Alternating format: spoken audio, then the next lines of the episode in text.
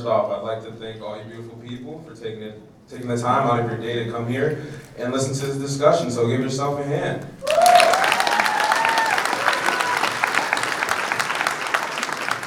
So let's start with some introductions. Um, my name is Jammal Lemy. I'm here on I'm here um, on behalf of March for Our Lives, working as the creative director, and I'm one of your co-moderators moderators today. Um, I'm Izzy Staten. I'm from March for Our Lives Milwaukee. Uh, thank you guys all so much for being here. I know I know a lot of you guys from March 24th, so again, thank you so much.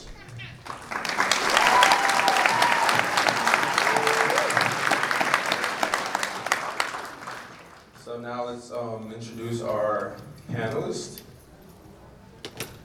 Uh, hi, I'm Marley Harris. I live here in Milwaukee. Um, I, uh, I just came onto the March for Our Lives earlier today. I ran into uh, at a block party. Um, yeah, they were there. It was really fun. It was really cool. It was a lot of cool information and you know gun safety stuff like that. Um, uh, I'm 17, um, and yeah, I've been hanging out with them for the day, and yeah.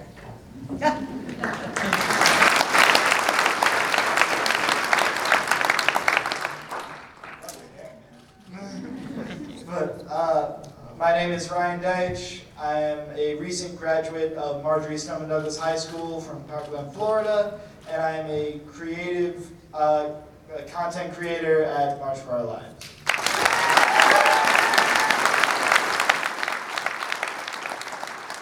Hi, y'all. I'm Tyra. I'm 17. I'm a rising.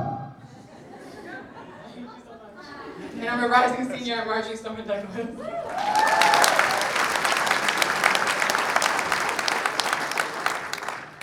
Hello, I'm Kobe Lofton. I'm from the west side of Chicago. And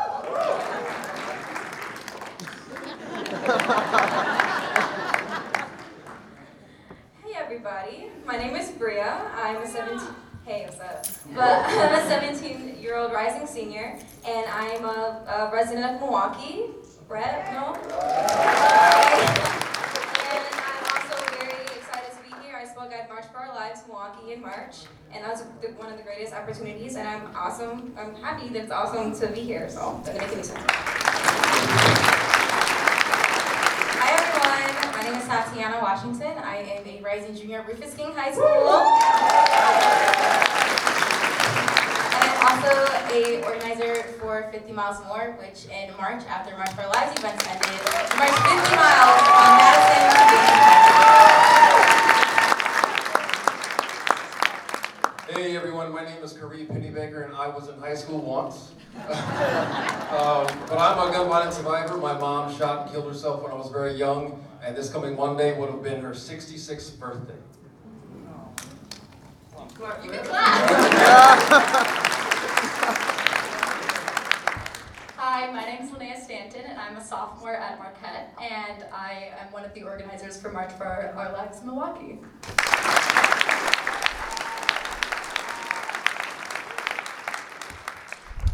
All right, before we get started, I'd like to um, I'd like to shout out our friends that we had um, the opportunity of speaking with today. West Care, Wisconsin Youth Action Council. They're um, they're a great organization, um, a local organization that does great work for the community. So give a shout out. So I don't know if any of you have had have been to a March for Our Lives um, town hall before, but basically just to give you an over, overview of how it goes, we'll ask Parkland a couple questions, we'll ask Chicago a couple questions, and we'll ask the local organizations a couple questions, and um, give them about two to three minutes to answer each question, and then we'll all ask collective questions, and then after that, we'll go into our audience questions, and that's your town hall. So let's get started.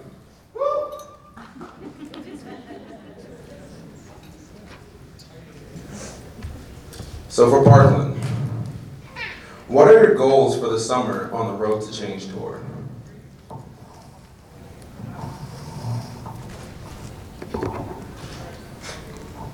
Our goal for this summer is to get a lot of the youth and a lot of people who don't feel represented a voice and let them know that their voice matters. A thing that I was researching and I saw is that millennials aren't showing up to the polls. Millennials make up a majority of the American population, and like there's maybe 46 million eligible voters that are millennials, and only 20% of them showed up to the polls in 2014. And it's really sad to see a large amount of people, a large amount of people present on social media complaining about their leaders that aren't showing up to the polls to make that change. People are sitting on Facebook, on Twitter, Instagram, any social media, and they're saying, well, we have racist leaders, we have ignorant leaders, and they're not going out to make that change and engaging and educating one another on how they can change and find better leaders to represent them, morally just leaders to represent their country.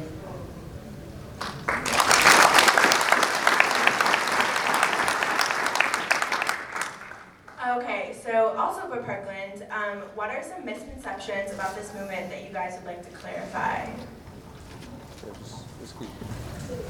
Uh, So ju- just some misconceptions that we've faced uh, on our journey ever since the uh, shooting at our high school has been, uh, as we speak out, a lot of people say that we are anti-gun, that we are anti-Second Amendment, which that's just simply not true.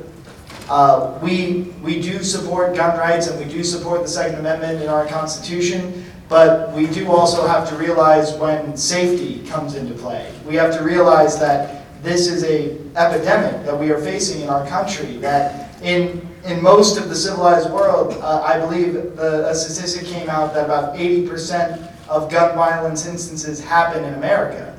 That, that, that's, that, that's not just a fluke. There are reasons that these issues occur. There are reasons that these issues happen. And we, we just have to work on that and we, we have to get past the fact that people think that we just want to take away their guns, which simply we don't. All we want to do is make sure that people can use their weapons safely and securely and that they are accountable for their actions. Because for the most part, right now, uh, gun owners are not really held accountable when their weapons are misplaced or put into the wrong hands. And for, for one, like that, that causes a lot of harm. And we just need to work on that as, as a country and actually come together to find common ground solutions to these issues that don't infringe upon anybody's rights, but uh, also allow for children and just men and women of this country to live out their lives.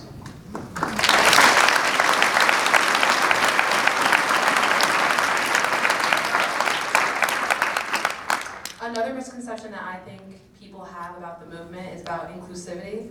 I think a lot of people see the movement as a set of kids from Parkland, privileged, upper class community, and really, I think that, especially with the road to change, inclusivity has become such a big part of the movement. We're going around to different cities around the country, bridging the gap, making people who feel that their voice isn't represented, that because they're not from Parkland, that their voice doesn't matter, that because they're from Chicago or Baltimore or St. Louis, because of their situation, that they don't have the microphone to really share their stories.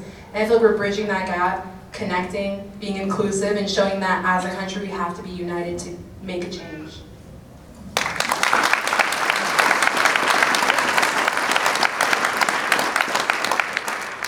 My next question for Parkland. How do you respond to the argument that the only way to stop a bad guy with a gun is a good guy with a gun? That, that, that is a quote from uh, Wayne, Wayne LaPierre of the National Rifle Association. Uh, he is paid to say these things. Uh, he very well could believe it, but when somebody gets $5 million from an organization to speak about it, that, that's not really uh, unbiased opinion. Uh, but what, what I've looked into, and, I, and I've read up on this more and more recently, was uh, there, there there was a study that came out of, I believe it was Stanford University. A John Donohue actually broke down instances in states when they added uh, more gun rights to a certain state. Uh, violent crimes actually went up about 13 to 15 percent in those areas. So, and, and there's, there's also the case that when you say you need that good guy with a gun, if you look at an instance like Las Vegas, in Las Vegas, if you had good guys with guns, which you very well did in that area, there were people on the ground who were packing, and they did not want to fire in case they, they didn't want to hurt anybody else in the area, they didn't want to be accused by law enforcement, they didn't want to be accidentally shot by law enforcement. It, it just creates more, a, a more chaotic situation. So when, when you say good guy with a gun, when you add things like arming teachers or just arming more individuals in a community, it adds just more guns into the equation, which is really part of the problem that we have to look into, that we have to realize that you can't add more of these deadly weapons into a scenario and expect it to be more peaceful. And I, I, mean, I break this down like I, I make it sound like simple logic, but there are people that stand up against this. And uh, another instance is just at, at our high school, uh, the, the officer on campus who did have a firearm did not even go into the building. So we can't always just rely on that good guy mentality. And it's, it's also very just hard to determine who's a good guy, who's a bad guy in these issues. And that's why we need things like universal background checks across our country to actually look into the backgrounds of these individuals.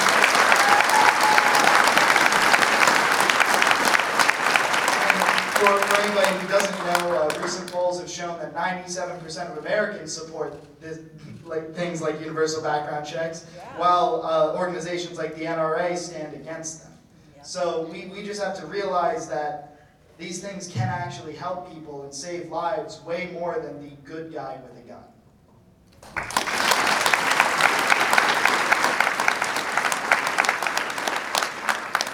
So for Parkland, what strategies have you found to be effective when talking to someone who may not agree with you on these issues? All right, I've found that people need to listen to hear rather than listen to respond.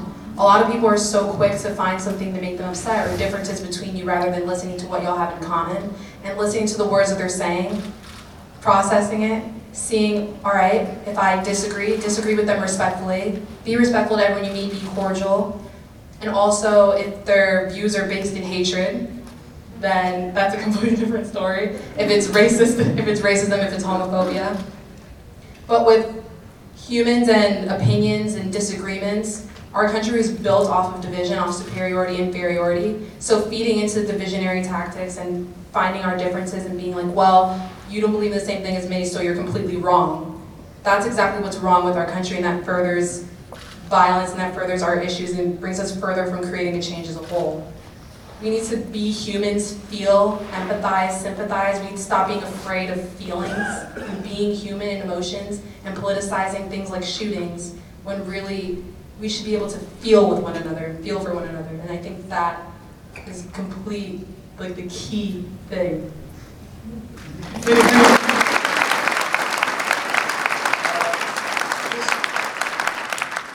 Just, just another thing when, when dealing with people who don't agree with you, I, I very much encourage it. I like it when people don't agree with me. It, it's way too easy of a conversation when someone else agrees with you. Uh, but I, I, we've met so many people on, on this road to change so far. We've met so many individuals. Uh, we, we were in Omaha doing a town hall just like this. And there were several people there who were uh, NRA members, and they were people who were questioning some of the things that we stood for. And uh, while some of them did become loud, obnoxious, disruptive, there, there was one individual who spoke out and actually spoke very, very poised, very refined. And I was speaking to him after because I, I saw him talk to a local newspaper. And he was saying, well, this country, uh, they, they talk about universal background checks, which we already have that in all 50 states. And he, he started going off on all these facts that were just incorrect. So I walked, I walked up to him, I spoke to him, I said, actually, we don't have universal background checks. If you think the only problem with it is that you think they already exist, they don't, so you shouldn't have a problem with them then. And he, he started to argue with me, he started to just bicker, disagree, and we went back and forth for some time. But then at, at the end of it, we exchanged phone numbers. We've still been talking to this day. And we, we found that common ground where we realized we want people to survive in this country. We want kids to be able to grow up. It shouldn't be an achievement for someone to reach the age of 21. But in areas like Chicago, which Kobe can tell you, it, it very much is an achievement. And we, we need to realize that, and we need to actually come together and find those similarities, those commonalities, and break off from there. Because we can be divisive all day and all night, but we shouldn't be. We should just look at what actually makes us similar, look at what we can agree on, that we want people to live in this country, that we want people to actually exist and flourish. And if we can actually get there, then we can start to solve this problem, and less people will have to die. Yeah.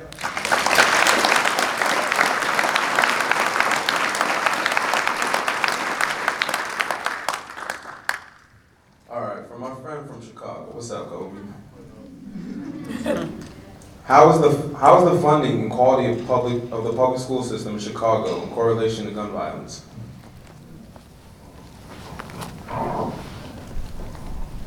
So before I talk about that, I'm putting a number into y'all here. Rahm Emanuel, the mayor of Chicago, put ninety-five million dollars into a new police academy. But Chicago Public Schools can't even afford teachers for each grade level in high school. So, um, so when you when you go to school, of course you're gonna go to school and have your normal eight classes a day. But then you look forward to after-school activities such as sports, extracurricular, extracurricular drama, um, and other different things. But when you don't have that, where do you go? You hang around on the streets, you get yourself into bad things, and boom, you, you're the next stat to gun violence. So, not like the funding in schools plays a huge role in um, funding. I think I said that. I'm sorry. Funding in schools plays a huge role in gun violence in Chicago because we can't even have teachers for like. I, I share teachers with seniors. I shouldn't have to do that. We shouldn't be in the same classroom as seniors. Like, and it's it's just terrible how the focus is different. Um, is like the priorities are not set straight up in Chicago.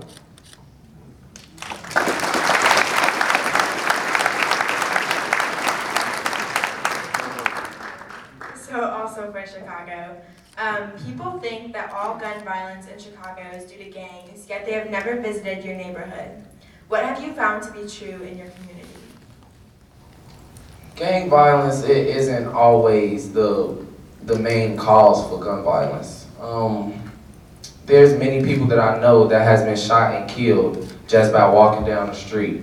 It's not all about being in a gang. I have to fear my life walking to school, going to school, coming home late from football practice, worrying about getting shot. That's crazy. I feel more safe being on a tour with the March for Our Lives than being in Chicago because I'm not in a gang, but I can still be shot and killed, and that's completely terrible.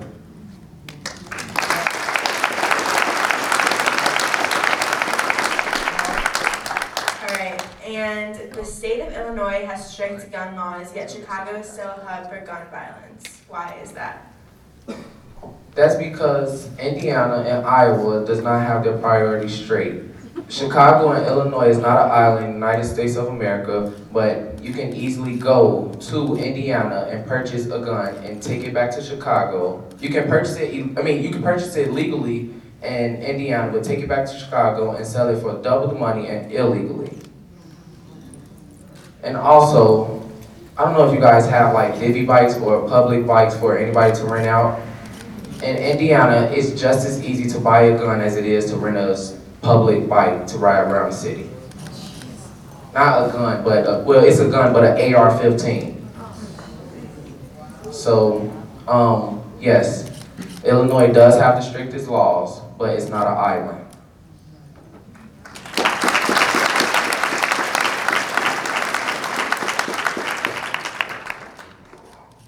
So for my local friends, what are your personal experiences with gun violence? Guess that was obvious. Uh, so, um, 38 years ago, uh, my mom took a gun that my grandfather had given to her for self-defense. Uh, she wrote a note, uh, got in her car, and pulled over on the side of the freeway.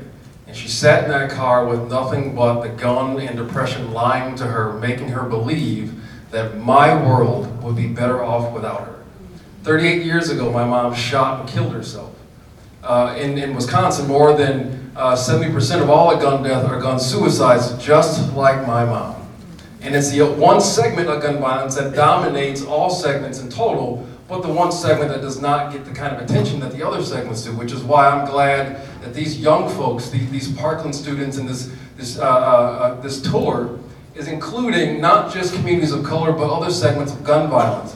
When you think about how, how frequently gun suicides occur, it's every 25 minutes someone shoots and kills, uh, shoots and kills himself, just like my mom. But how often do you hear people talking about it? How often do we hear legislators telling you that after every shooting, it's mental health? Here in Wisconsin, you can get a gun the same day, but go try to get your first mental health care appointment and see how long that takes you.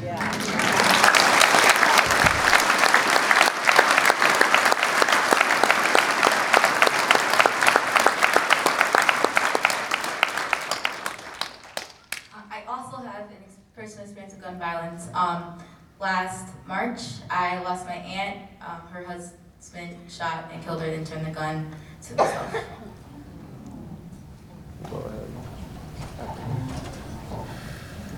Um, uh, once again, my name is Bria, and can I just get a show of hands of who's all a resident of Milwaukee? Awesome. Um, who's all a resident of Northside Milwaukee? Awesome. Your hand went up super fast. Hey, what's up? Um, so going off of you, Kobe, your story hit me really hard because I grew up on the north side of Milwaukee, MLK Street, and they would say that's one of the, the highest rates or like with um, police brutality and gun violence, and where you don't want to raise a black male, and or have a black family or black children at all in that area, right? And um, some experiences might be, you know, you're playing with your friends outside, and then one day one of your friends aren't there, and you're like, hey, where's he at? He got shot. Oh, who did he get shot by? We don't know. So it's like little stories like that that shows that guns were always a constant in my childhood and my neighborhood is so conditioned that like if I don't have a gun then I might be crazy, you know? And um, I guess me being so an advocate for gun reform because I shouldn't have to go outside of my neighborhood and just walk around and think that I'm going to get shot because that's not a feeling that a child should think or should have, especially someone who should be focusing on school, should be focusing on prom, focusing on friends. But when you have that constant reminder that guns are a conditioned nor- normality and reality for you because of the color of your skin and your, your area of your zip code, that's what really hinders you from reaching success and being the best that you can be, the individual that you want to be. Um,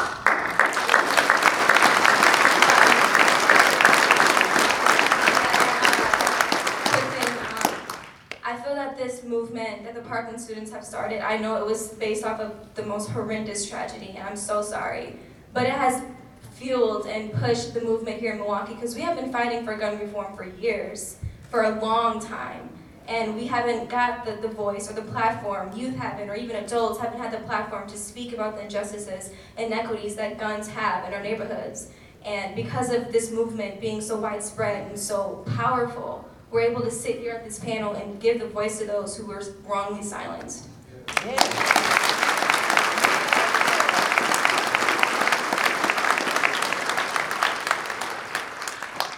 Uh, I'm Marley. Uh, my uh, experiences with gun violence uh, were very recent. A few uh, months ago, um, middle of the night, whole family was sleeping. A bullet had struck the front of our house. Uh, police came over and they made sure that no one was hurt and anything was wrong. Um, but that was uh, that was a few months ago, and it just happens because the neighborhood that I live in, there's constantly gunshots. There's there, there's there's things happening, and the police take forever to come. And even before that, um, I was outside with my family. Our neighbors were outside with their family. Uh, a man shotgun.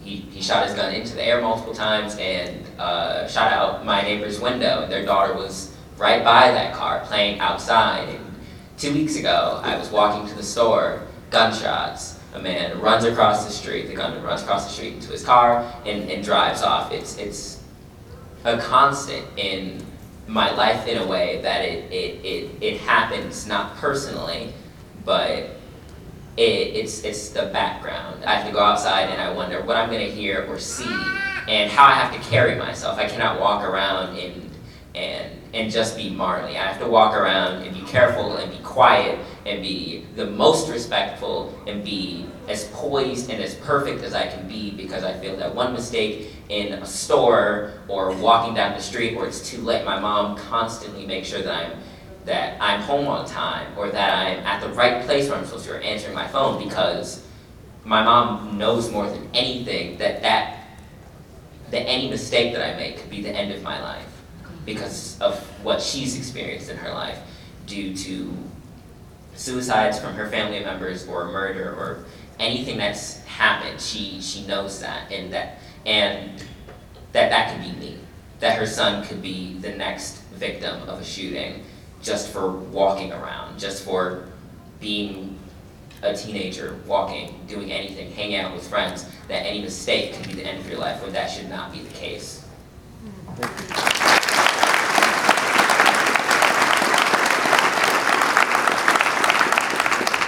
So also for the local students, um, what have been your biggest obstacles to create change in your community?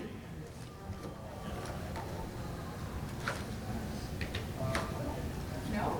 Um, that's a good question. Um, I think one of the hardest things that, one of the biggest obstacles we've had to deal with is outreach. I think sort of making sure that everyone is on the same page about what's going on, you know, sort of going back to the previous question about what are some of the misconceptions of the movement, you know. A lot of people hear the term March for Our Lives and I say, oh, you want to take my guns away, and that's just not true, you know, and there, I think one of the other biggest obstacles is one, making sure everyone's on the same page of those people who support you are mobilized, but also people who are mobilized against you. You sort of have to sort of figure out how to have a safe and genuine discussion with those people so you're not just constantly having rallies where there's 100 people in the crowd who agree with you. That's great, but you have to also go out and discuss and rally with it, not necessarily with, but with the people who disagree with you because that's where change needs to happen. It's not change, it's, change is going to come necessarily in a room with a bunch of people who already agree with you or a bunch of politicians that agree with you. It needs to come from the people who disagree with you. And you might not necessarily be able to change their minds the whole time, but you need to sort of find that common ground. And you need to find the in between of this is where we can agree and this is where change is actually going to happen in the end. And I think that's been sort of the biggest obstacle that I faced, or like we faced with organizing, is sort of finding the middle ground of, well, I mean, we- we're all pushing to save lives, but you need to understand that, and we need to have a discussion about that.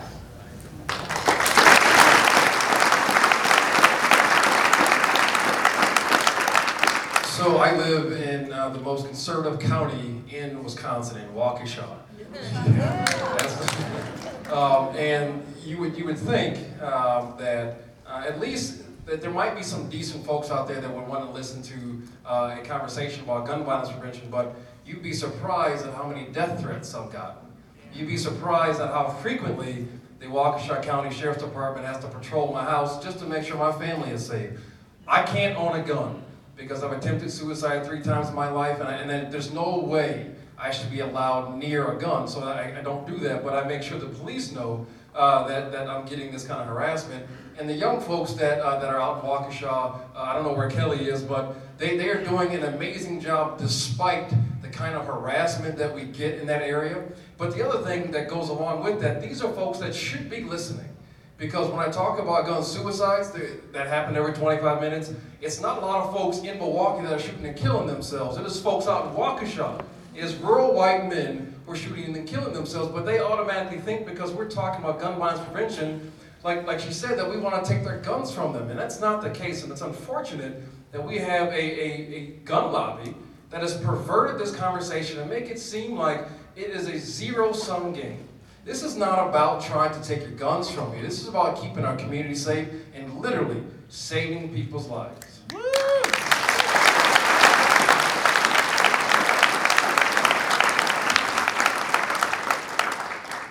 Um, I would also add on that a lot of adults don't listen to kids, so I'm glad to see a lot of adults here. Um, most of the backlash that I've gotten has been from adults. It's interesting because most of those are on like Facebook and like, oh, go eat Tide Pods, and it's just like, just listen. Like you, like you can hear, but you're not listening. Like all of us here, we're speaking from trauma. We're speaking from our fear. So to listen to us.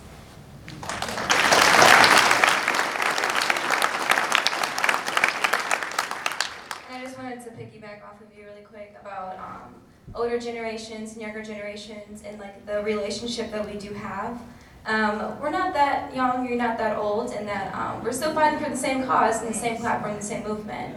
And I like to remind myself and other people who are part of this at our youth that we are the next generation. Let that sink in. We're voting right now in our present for our future. We're voting for what we want so we can be taken care of in the future.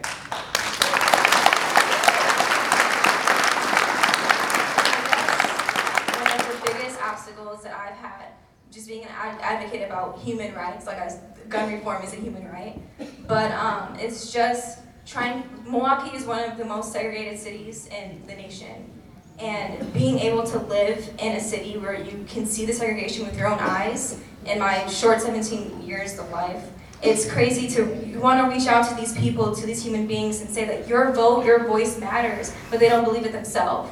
So when you're talking to someone who doesn't want to take that step into re- achieving like their own right and being able to use their voice for something good and beneficial, it's hard and it's so sad to see that they don't want to do that because they don't believe it themselves. And um, going around to different organizations and talking to different people, I've noticed more and more that it's with the older generations because they settle for less and they know that um, they can't reach what they want because they think it's too late. But it's never too late to make a change. It's never too late, to reform injustices and policies because if we all do it together, we're going to get there quicker.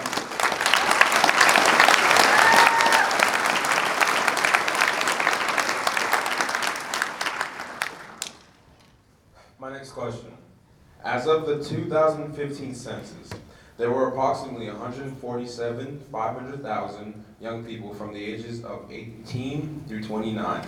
The voter turnout among registered voters in 2014 was, oh, this is a big number, 254,892 in Wyoming District 4.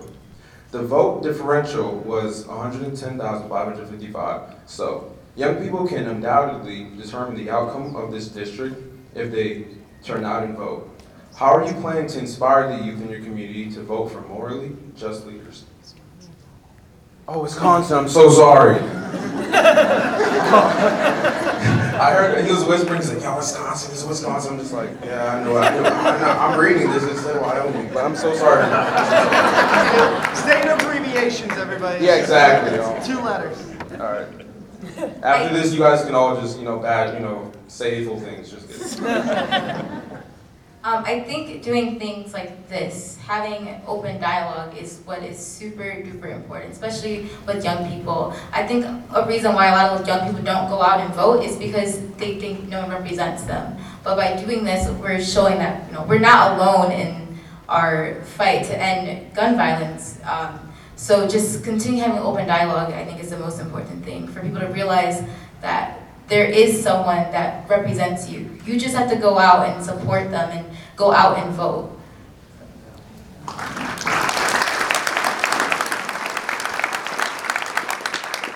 I think another thing that's really important when it comes to inspiring young people to vote is accessibility to the ballot box and making it super, super accessible to them actually be able to get there in the first place.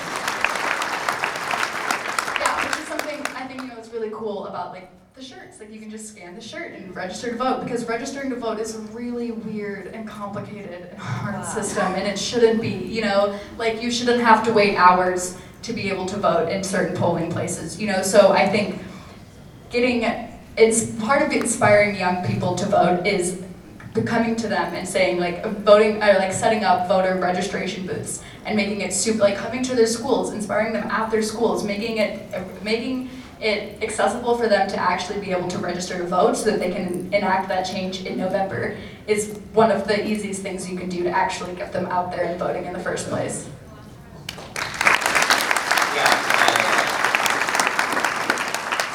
Yeah, I, I, that's definitely the most important thing, is letting the youth know that you have an important hand in the, the development of our country for, for who you're electing. I know so many people that don't care about politics or what's happening, or for when they turn 18 that they, that they don't care to vote, or it doesn't matter because they think that it's just one vote, you know, it's just one person. It doesn't matter, it's not gonna do anything. But it does matter, and, and giving people the resources to be educated, to make informed choices on who they want for whatever, whether it's a local thing or if it's presidential, you know, that you do matter for that. You are that that and you should also like give them reinforcement for the change that they want. If something's not right and they want to fight for that change, they should be allowed to.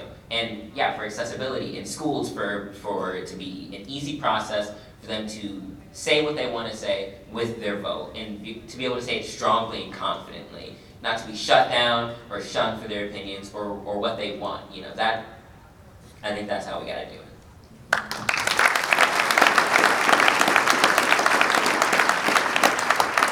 So one of the uh, more important things that I hope young people understand is that if you aren't active and engaged and using your voice and your vote, someone else is gonna go do it for you.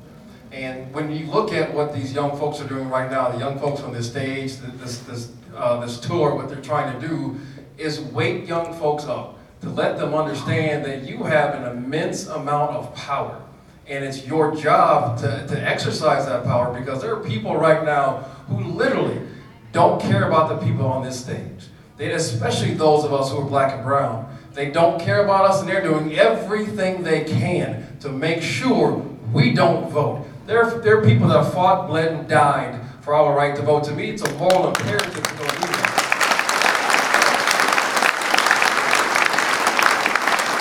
But you have a group of folks who don't want us to exercise that franchise, and it's good that we have this issue now to galvanize around, that young folks are coming around to seeing that not only do we have a part to play in, in the national conversation, but on this issue, it's going to be these young folks, as David Hogg would like to say, the young people are going to win, and I am proud to be able to be there and watch it.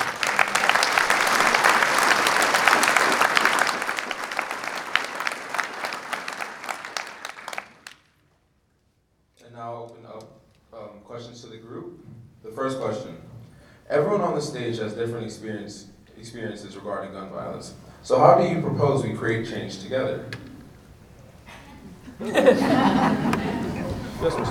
So, uh, how to create change together. Uh, first off, rooms like this, uh, really helpful with all of this. We have people from all over, from the Wisconsin area, from Chicago, from Parkland. Uh, but most of our leaders believe that rooms like this shouldn't and can't exist. They believe that we aren't able to actually talk about these issues because for so long they haven't been able to talk about these issues. Well, every day we prove them wrong, and that makes me happy. But when, when we talk about actually making the change together, what we have to do is work on it and follow through. For every small victory we make, I mean, just, just over the past couple of months, there have been uh, some, something around 50 plus uh, new legislation in regards to uh, gun violence prevention in over 20 states. That's in four months from everything that we've been doing here, ever since the shooting in Stoneman Douglas. And that, that has saved countless lives all across this country. And we're nowhere near stopping. So if, if we are, if we're able to, if we're, if we're able to actually work on this together, if we continue to have these conversations, because at, at the end of the day, when, when we leave, when we go on to the next city, when we go back home, uh, if we stop talking about it and you stop talking about it, we, we have failed you and you have failed us.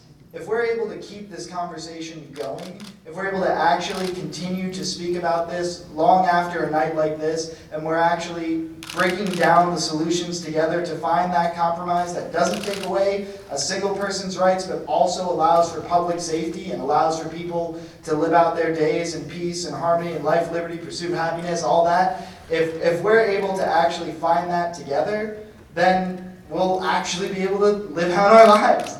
And uh, one, one, one thing that I've realized that uh, through, throughout all this is uh, the, the, stig, the stigma around uh, activism as a whole.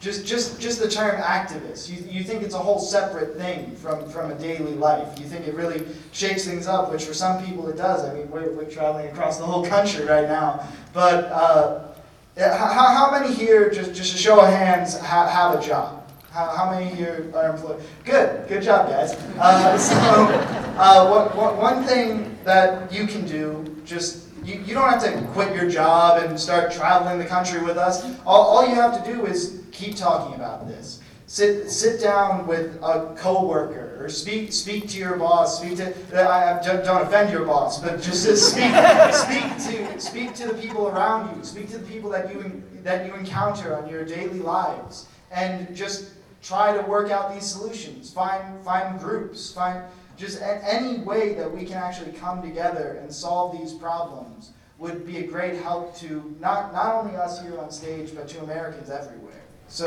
thank you.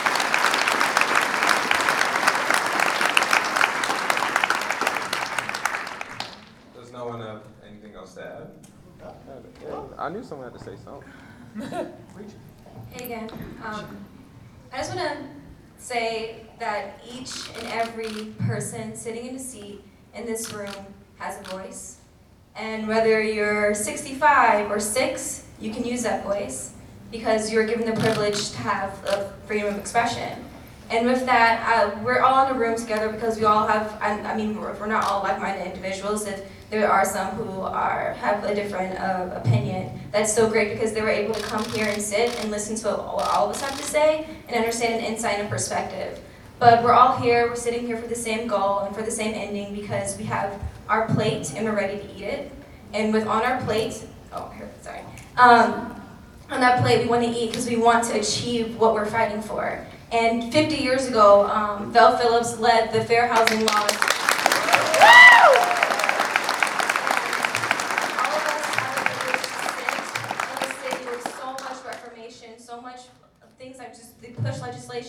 And fought for justices because we are not a country that just sits and let other people speak for us. Because we're sitting here right now and we're speaking for ourselves. And if you're able to speak for yourself, then you will get what you want to eat.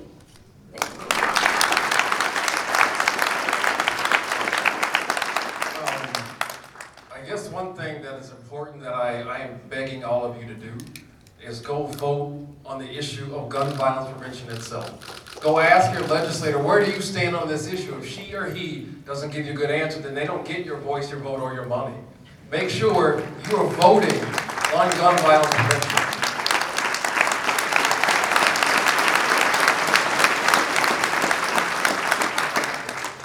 Yeah, just I, I just want to say something short. Everyone in this room and, and beyond everyone that you know has a right to life. And that is what we're all fighting for every day. And and to get there is to keep having conversations like this and keep the ball rolling because we all want to live to be from six to sixty-five and beyond and to be happy and safe while doing it.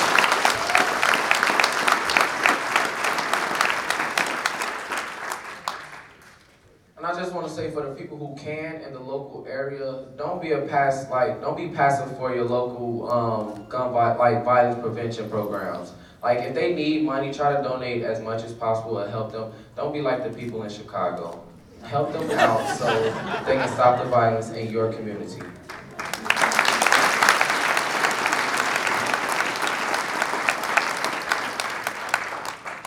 All right. What can people in this room do to help support gun violence prevention efforts in other areas, like Chicago? Toby, you wanna say it again?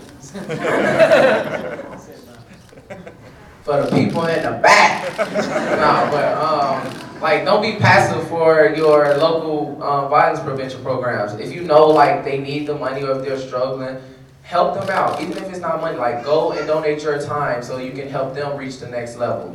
Like help them so they can be the next people. Like so they can be the people to help you survive and help them survive, and the people after us survive.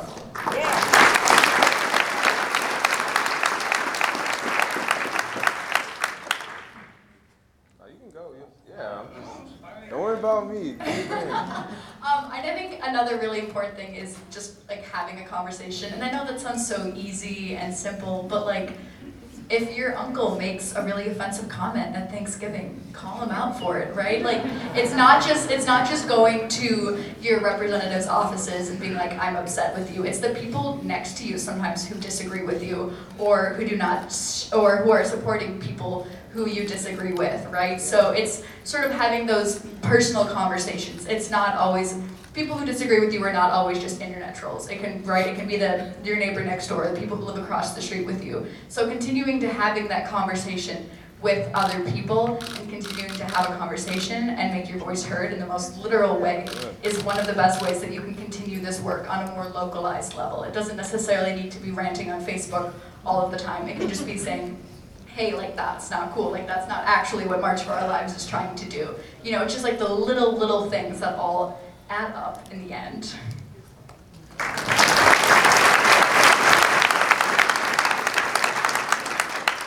I just want to add that we do have a gun problem here in Milwaukee. Um, 85% of the homicides last year were um, done by a gun. So we have to realize that we have a gun problem here in Milwaukee. And if you're looking for an organization to donate to, we have WAVE.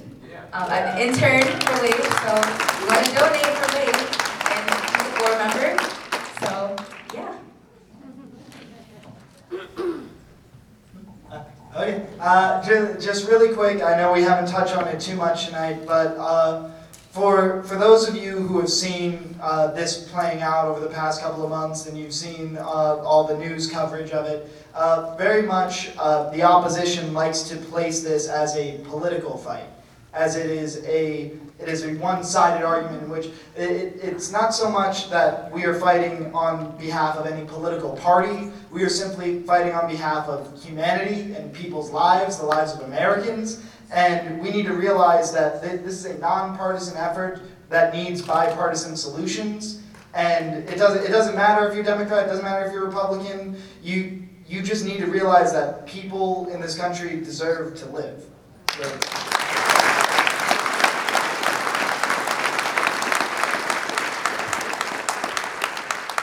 was just actually gonna say the same thing as that you said. It's a human right. No, you're fine.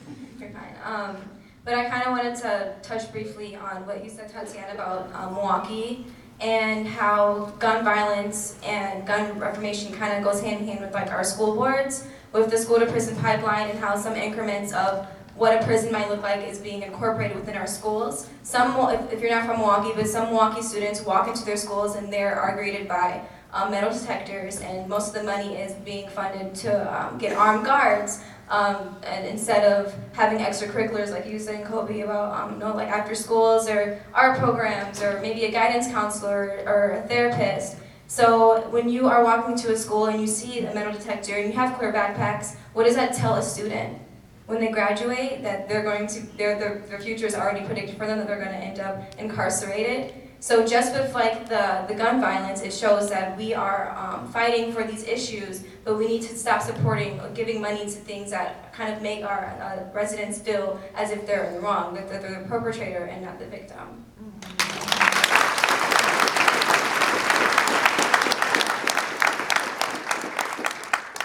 My mom's name was Joyce. Do any of you know if she was a Republican or Democrat? Neither do I. And the bullet that, uh, that exploded her head didn't care either. The bullet that shot and killed uh, 10-year-old Sierra Guyton didn't care if she would grow up to be a Republican or Democrat. The bullet literally does not care. It is the one thing that we can think of that is apolitical. You don't have to be a Republican or Democrat, or man or woman, black or white, Hispanic or otherwise, to be shot and killed. Your zip code doesn't shield you from gun violence. And it's high time that every single one of us accepts that reality and does everything we absolutely can to make sure that none of you have to live our nightmare.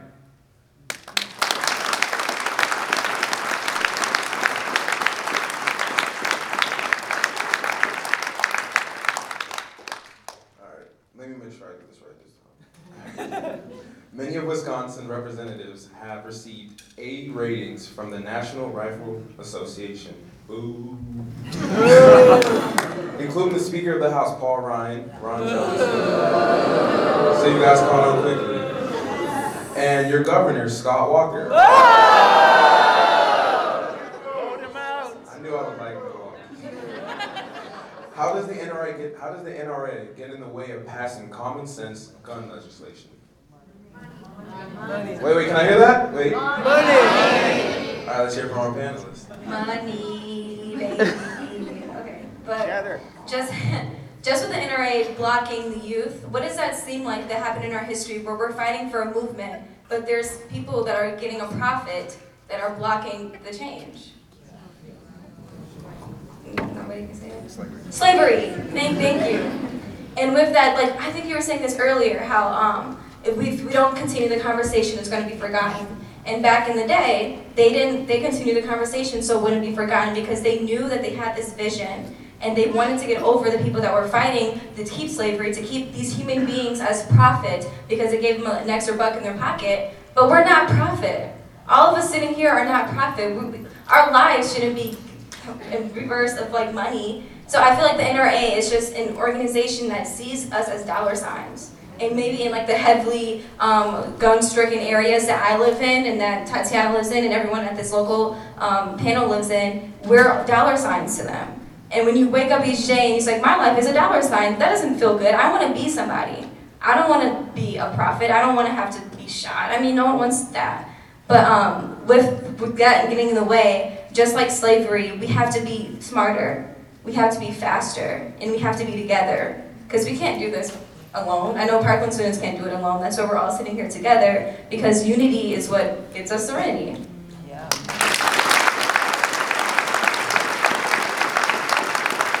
To, to, to everybody who uh, booed our friend Paul earlier, uh, I, I'd, I'd, like, I'd like to say that I'd like to thank him first off because uh, a- after a protest that I was a part of, I lost most of the possessions I was holding onto that day, especially a constitution that I always kept in my pocket that the ACLU gave me.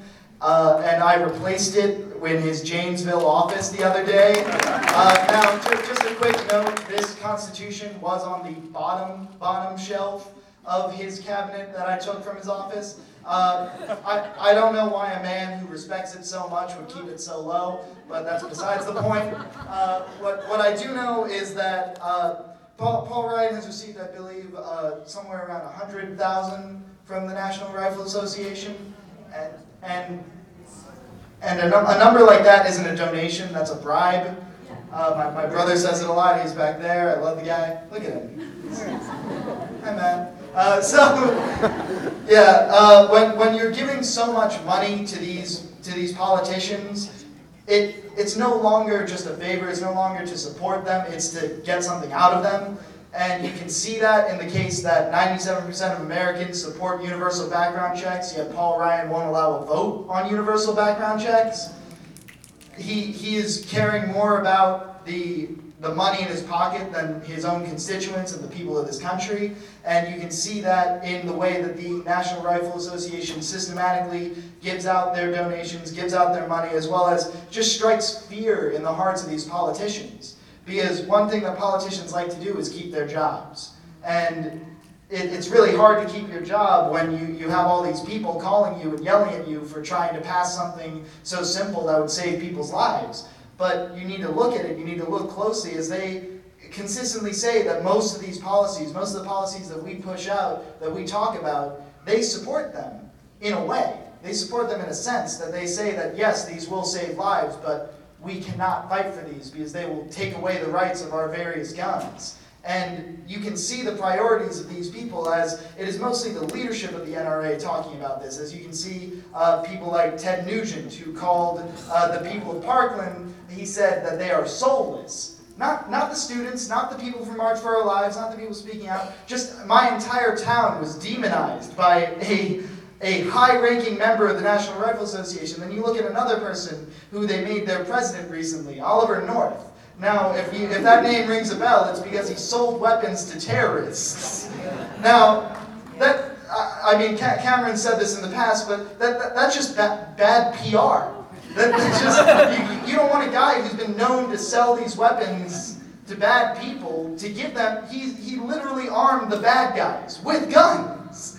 I mean, the- you, you can see how they block these things like common sense gun legislation as, as they don't really care about you, they don't really care about people in this country, and, and they really just falsify this with ideals of patriotism, which I, I can tell you pretty much in this room as I've seen, we're, we're pre- pretty much patriotic, right? Yeah. I mean, like, I love this country. Hide behind the guise of something like that, like patriotism, like feeling like you're a bigger man if you have these weapons, when, when they're hiding behind these things, they're really just creating a false facade, a false layer of our culture that is really, really just a byproduct of all, all these violent natures. And you, you just need to realize that we can put an end to this. We can stop all these things because when you look at all these statistics, like where in the city of Chicago, over 147 children were shot and killed that's under the age of 21 just this past year. Now, that's a statistic, but that doesn't mean it's static. That doesn't mean that these things are unchangeable, immovable. We can move it together, and we can come together to move these numbers to make it better for all of us. So I, I hope you can take that in today. Thank you. Yeah. Yeah.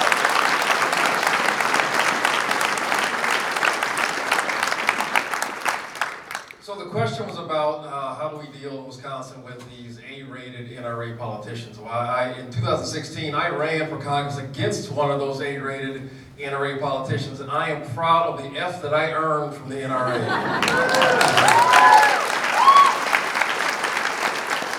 It is the only F I'm proud to have gotten, so probably, it probably wasn't the only F I've ever gotten, though. But the, the thing about this is, when the NRA gives all this money to a politician, uh, it, it is a bribe. What they're doing is they're buying their complicity and their silence. So when we, when we, when we know that we have 97% of Americans nationwide that support universal background checks, more than 80% in Wisconsin that support it, is those politicians who've been paid to do nothing. They, they actually probably enjoy us arguing and fighting because it kind of takes some of the, the, the stress off of them. They want us to be at each other's throats. They want us to forget that this issue impacts us every single day. They want you to forget my mom's name was Joyce. They want you to forget that every 25 minutes someone shoots and kills themselves every single day. And the way they can forget is because they keep getting that money. They're not worried about you. They're not worried about keeping your community safe. They are only worried about a primary and an NRA check. That's it.